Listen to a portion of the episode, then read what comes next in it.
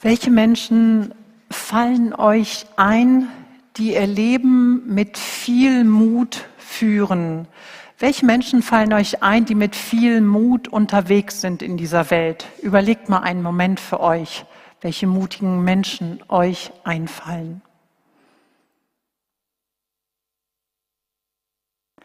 Ich habe in meiner Predigtvorbereitung auch so da gesessen und habe gedacht, welche Menschen fallen mir eigentlich ein?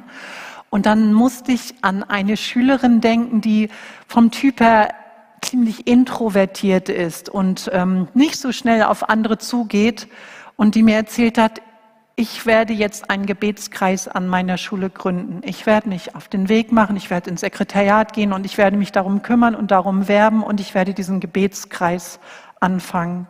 Und das war für mich ein hammermutiger Schritt. Dann musste ich an den ukrainischen Präsidenten Zelensky denken, der mit so viel Mut für sein Land kämpft. Der könnte sich ja auch verdrücken und sagen, ja, ich bin dann raus, dass der mit so viel Mut unterwegs ist. Und ich musste an Maria Prean denken, die mit über 60 Jahren gesagt hat, und ich fange jetzt noch mal was an und ich gehe nach Uganda, weil da so viele Waisenkinder sind und ich möchte eine Waisenarbeit für Waisenkinder anfangen und ein großes Werk gegründet hat. Lauter Menschen, die auf die unterschiedlichste Art mutig unterwegs sind. Wir haben ja gerade die Predigtreihe Kirche on Fire es geht um Texte aus der Apostelgeschichte. Es geht um die Anfänge der christlichen Kirche. Und in diesem biblischen Buch in der Apostelgeschichte begegnen wir ganz vielen Menschen, die on fire waren, die begeistert für Gott waren und deshalb mit sehr, sehr viel Mut unterwegs waren. Und Gott lädt uns heute genauso ein, on fire zu sein, begeistert zu sein für ihn und mutig unseren Weg zu gehen. Gott lädt uns ein, als mutige Menschen in dieser Welt unterwegs zu sein. Und der mutige Weg, das bedeutet, dass wir nach Gottes Willen fragen, Gott, was ist dein Wille für mein Leben und was ist dein Wille für diese Welt, was in dieser Welt geschehen soll? Dass wir danach fragen und dass wir dann das auch umsetzen, was wir erkennen als Gottes Wille. Wir wissen viel von Gottes Willen. Wir wissen, dass es sein größtes Anliegen ist, dass die Menschen ihm begegnen, dass die Menschen das Evangelium hören, erfahren und erleben. Gott ist für mich und Gott lädt mich ein und da ist ein Gott und der ist anzubeten und zu ehren. Sein Wille ist, dass wir das Evangelium weitertragen, dass wir dazu einladen. Und Glück für uns, das ist in Deutschland um einiges ungefährlicher als in Afghanistan, in Nigeria oder Nordkorea. Gott will außerdem, dass sein Wille in dieser Welt geschieht, in der Form, dass wir uns für Gerechtigkeit einsetzen. Jeder Mensch soll in dieser Welt Gottes Gerechtigkeit erleben. Wir sollen uns einsetzen da, wo Ungerechtigkeit geschieht, wo es gegen Gottes Willen geht. Und das im ganz kleinen und im großen Stil. Darum geht es, wenn wir nach Gottes Willen für diese Welt fragen, wenn wir mutig für Gottes Willen einstehen wollen. Und mutig zu sein bedeutet nicht, dass wir keine Angst haben, sondern es bedeutet, dass wir etwas tun oder umsetzen, obwohl wir Angst haben, obwohl uns dabei mulmig ist, uns nicht ganz geheuer ist und wir nicht ganz sicher sind, ob wir der Sache eigentlich gewachsen sind. Und wer diesen Weg für sich wählt, der kann sich sicher sein, dass sein Leben von Langeweile verschont bleibt. Die Bibel berichtet uns von lauter Menschen, die mutig für Gott unterwegs waren. Und ich möchte euch einen Bericht aus der Apostelgeschichte vorlesen, wo mutige Menschen beschrieben werden. Und dieser Bericht soll für uns Anhaltspunkte geben, wie können wir mutig unterwegs sein. Die Geschichte beginnt damit, dass die Apostel Petrus und Johannes einen gelähmten Mann an der Jerusalemer Tempelpforte heilen. Und anschließend hält Petrus eine glühende Predigt. Daraufhin kommen die führenden Männer aus Jerusalem und nehmen die beiden gefangen und verhören sie. Darum ging es in der Predigt am letzten Sonntag. Nach dem Verhör wurden Petrus und Johannes rausgeschickt und der Hohe Rat hat beraten, Mensch, wie gehen wir denn jetzt mit dieser ganzen Situation um? Was machen wir denn jetzt daraus? Und ich lese euch vor, wie die Geschichte weiterging. Apostelgeschichte 4, die Verse 18 bis 31. Die Männer des Hohen Rates riefen die Apostel wieder herein und untersagten ihnen, je wieder im Namen von Jesus zu sprechen oder zu lehren. Doch Petrus und Johannes erwiderten, was meint ihr? Will Gott, dass wir euch mehr gehorchen als ihm? Wir können nicht aufhören, von dem zu erzählen, was wir gesehen und gehört haben. Der Hohe Rat drohte ihn erneut. Doch schließlich, doch schließlich ließ man sie gehen, weil sie nicht wussten, wie man sie bestrafen sollte, ohne einen Aufruhr im Volk heraufzubeschwören. Denn alle Menschen lobten Gott für das, was geschehen war, die Heilung eines Mannes, der über 40 Jahre gelähmt gewesen war. Sobald sie wieder frei waren, kamen Petrus und Johannes zu den anderen Gläubigen und erzählten ihnen, was die obersten Priester und Ältesten gesagt hatten. Als sie es hörten, erhoben alle gemeinsam ihre Stimme und beteten, Allmächtiger Herr, Schöpfer des Himmels, der Erde und des Meeres und von allem, was darin lebt, vor langer Zeit hast du durch den Heiligen Geist und durch den Mund unseres Vorfahren David, deines Dieners, gesagt, warum tobten die Völker vor Zorn? Warum schmiedeten sie vergebliche Pläne? Die Könige der Erde lehnten sich auf. Die Herrscher der Welt verschworen sich gegen den Herrn und seinen Gesalbten. Genau das ist hier in dieser Stadt geschehen. Denn Herodes und Pontius Pilatus und das Volk Israel haben sich gegen Jesus, deinen heiligen Knecht, den du gesalbt hast, verschworen. Alles, was sie taten, geschah nach deinem ewigen Willen und Plan. Und nun höre ihre Drohung her und gib deinen Dienern Mut, wenn sie weiterhin die gute Botschaft verkünden. Sende deine Kraft zur Heilung, damit im Namen deines heiligen Knechtes Jesus Zeichen und Wunder geschehen. Nach diesem Gebet bebte das Gebäude, in dem sie sich versammelt hatten. Und sie wurden alle vom Heiligen Geist erfüllt. Und sie predigten mutig und unerschrocken die Botschaft Gottes. Hier wird uns von Menschen berichtet, die ganz sicher Angst kannten, die wussten, was Angst bedeutet und die trotzdem losgezogen sind und die trotzdem aktiv geworden sind. Und ich möchte fünf Punkte nennen, die dazu beigetragen haben, dass sie überhaupt mutig sein konnten. Und zwar lauten die mutig, weil ich überzeugt bin, mutig, weil ich zu einer Gemeinschaft gehöre, mutig, weil ich beten kann, mutig, weil ich mich erinnere und mutig, weil der Heilige Geist wirkt. Es beginnt damit, dass Petrus und Johannes fest überzeugt waren von dem, was sie weitererzählt haben. Sie konnten mutig unterwegs sein, weil sie wussten, wir tun das Richtige. Es ist das Richtige und Beste, was wir hier den Menschen erzählen und tun. Und ihre Worte lauteten deshalb auch vom Hohen Rat, wir können nicht aufhören, von dem zu erzählen, was wir gehört und was wir gesehen haben. Wir können gar nicht anders. Wir müssen das weitergeben. Wir haben Jesus erlebt und wir sind absolut begeistert von ihm. Er ist der eine Messias, auf den wir gewartet haben. Und das ist es. Ich kann mit, für eine Sache nur mit Mut eintreten, wenn ich von der Sache überzeugt bin. Wenn ich halbherzig unterwegs bin, dann knicke ich meist recht schnell ein, wenn Gegenwind kommt. Aber wenn ich für mich weiß, es stimmt und es ist richtig und es ist das Beste für dich, dann kann ich dafür mutig eintreten. Hier stehe ich und kann nicht anders, soll Martin Luther gesagt haben, als er seine reformatorische Rede vom Wormser Reichstag gehalten hat. Er stand dort und er hat den Leuten ins Gesicht getrotzt, weil für ihn klar war, diese Kirche muss sich reformieren. Gott hat noch andere Dinge mit uns vor. Er konnte nicht anders. Es war der richtige Weg für ihn.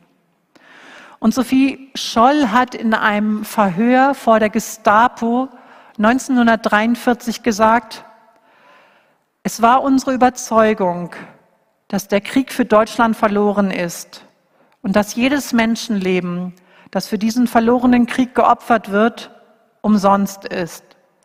Besonders die Opfer, die Stalingrad forderte, bewogen uns, etwas gegen diesen unserer Ansicht nach sinnlose Blutvergießen zu unternehmen. Sie war überzeugt davon, dass Widerstand geboten war und dass hier Unrecht geschieht. Und deshalb konnte sie mutig sein, weil sie wusste, ich trete für das Richtige ein. Es ist richtig, was ich hier tue. Und deshalb, wenn wir für Gottes Willen in dieser Welt eintreten wollen, dann fängt alles damit an, dass wir Jesus Christus persönlich begegnen, dass wir ihn erleben und dass wir verstehen, wie er ist, was er meint, wie sehr er uns liebt, was er vorhat.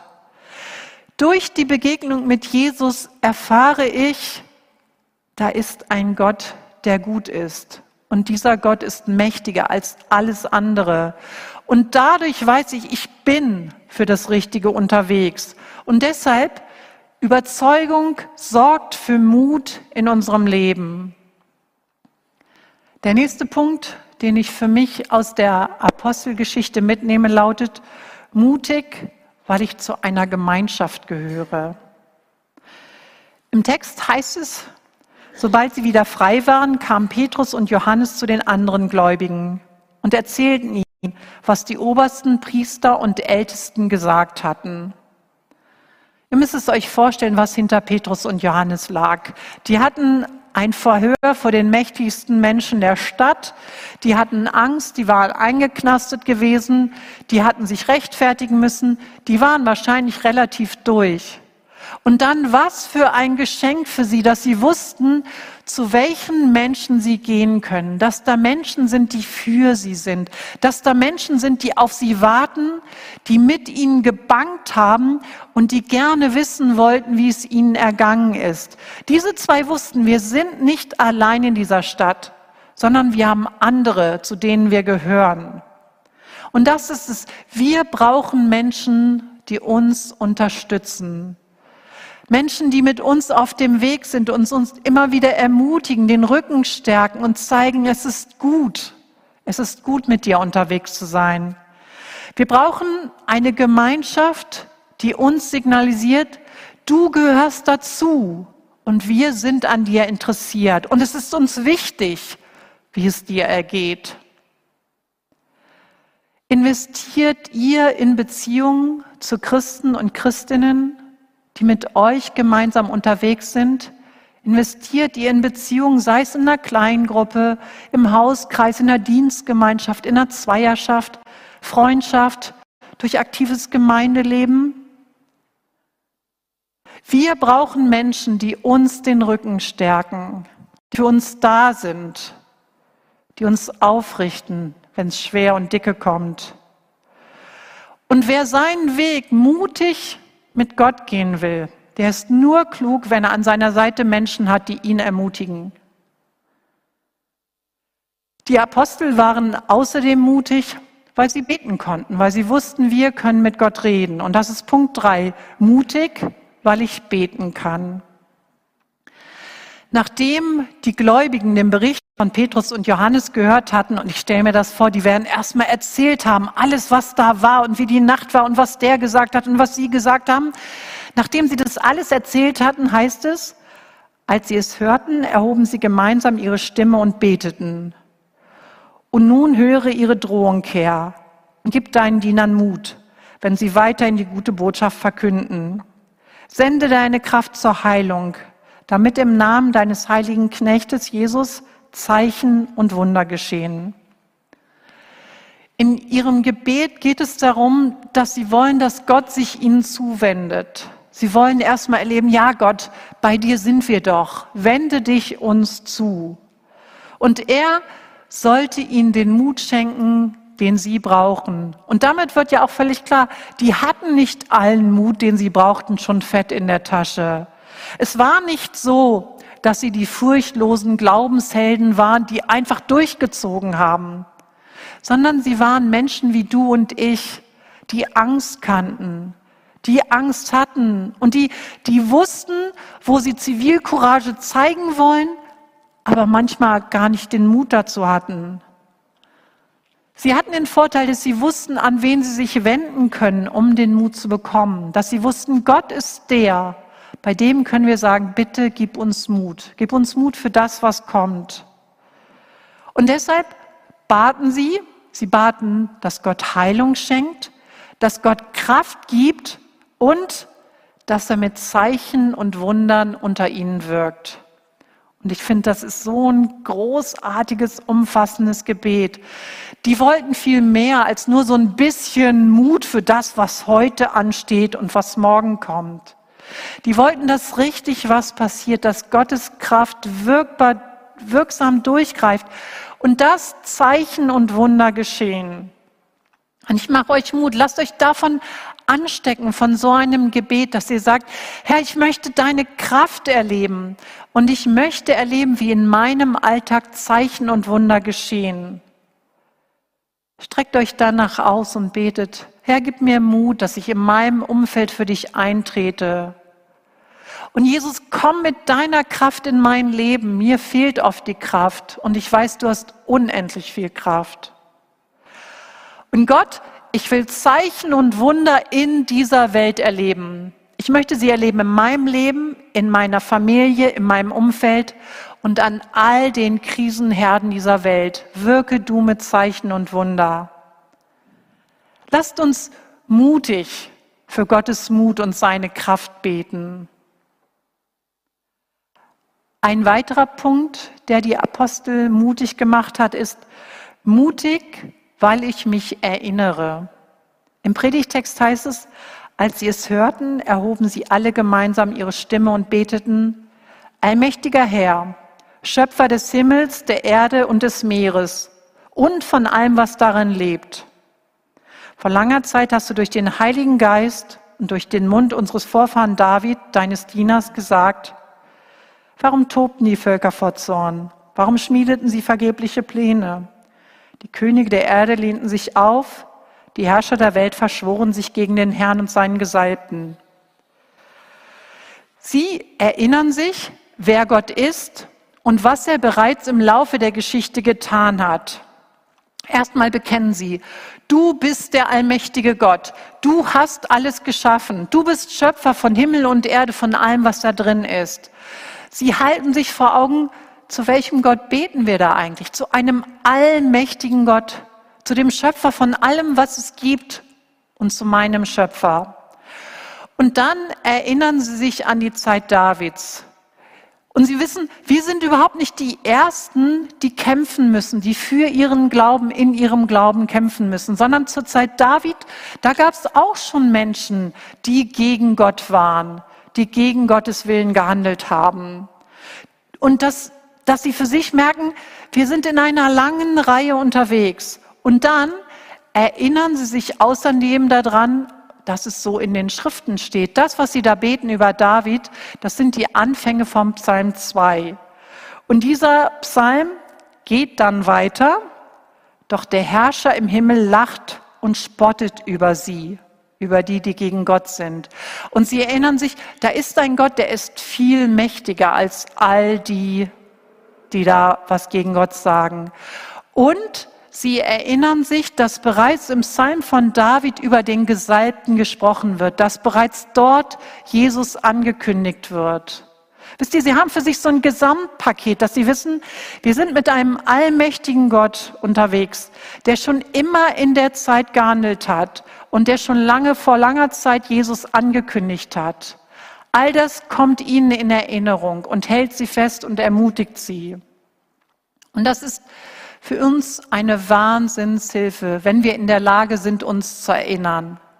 Zu erinnern, wo Gott in unserem Leben bereits gehandelt hat, wo wir erlebt haben, dass er Großes bewirkt hat und uns zu erinnern, was steht in der Bibel, dass wir Bibelverse auswendig können, dass wir wissen, ist Gott für mich, wer sollte gegen mich sein, steht in der Bibel. Oder woher kommt meine Hilfe? Meine Hilfe kommt vom Herrn, der Himmel und Erde gemacht hat. Welche Erlebnisse, welche Bibelstellen wollt ihr euch einprägen, die euch in den schweren Zeiten, in den angegriffenen Zeiten ermutigen, die euch aufrichten, die euch Mut geben für die Situation? Es ist so wichtig, dass wir uns ermutigende Erinnerungen sammeln, dass wir Bibeltexte auswendig lernen und dass wir Bibelverse proklamieren und sagen, Herr, das hast du verheißen und darauf stelle ich mich. Und nun der letzte Punkt, was die Gläubigen mutig auf ihrem Weg gehalten hat. Mutig, weil der Heilige Geist wirkt. Im Text steht, nach dem Gebet bebte das Gebäude, in dem sie sich versammelt hatten, und sie wurden alle vom Heiligen Geist erfüllt. Und sie predigten mutig und unerschrocken die Botschaft Gottes. Die Apostelgeschichte beginnt damit, dass der Heilige Geist über seiner Kirche ausgegossen wird. Über den Christen, Christin damals, der Heilige Geist wird ausgegossen, Gott wohnt jetzt in ihnen. Und dann durch die, durch die Apostelgeschichte zieht sich immer wieder, dass da heißt, der Heilige Geist kam über sie, wurde ausgegossen. Das meint, dass Gott immer wieder intensive Begegnungen mit seinem Heiligen Geist geschenkt hat. Wir sitzen hier, Gottes Heiliger Geist ist unter uns. Und zusätzlich schenkt Gott uns immer wieder Situationen, in denen wir ganz besonders seinen Wirken wahrnehmen können, dass der Heilige Geist uns so ganz besonders anrührt und ausfüllt. Und es ist alles dafür, damit wir wissen, Gott lebt in mir. Gott wohnt in mir, er ist in mir. Und Gott ist der, bei dem ich anknüpfen kann, damit ich den Mut für mein Leben bekomme. Ich muss den nicht aus mir selbst heraus produzieren. Wir müssen nicht unser eigener Mutmotor sein, sondern wir dürfen anknüpfen beim Heiligen Geist und sagen, Heiliger Geist, ich brauche deinen Mut. Ich brauche den Mut, der jetzt heute in dieser Situation mir hilft. Ich brauche Mut für eine Sache, die ich gerade plane, etwas, das vor mir liegt, etwas, wo ich mir nicht ganz sicher bin. Heiliger Geist, schenke du mir den Mut. Wir müssen das nicht selbst produzieren. Gott sagt, ich gebe dir meinen Geist. Er hat es versprochen und er hat es getan.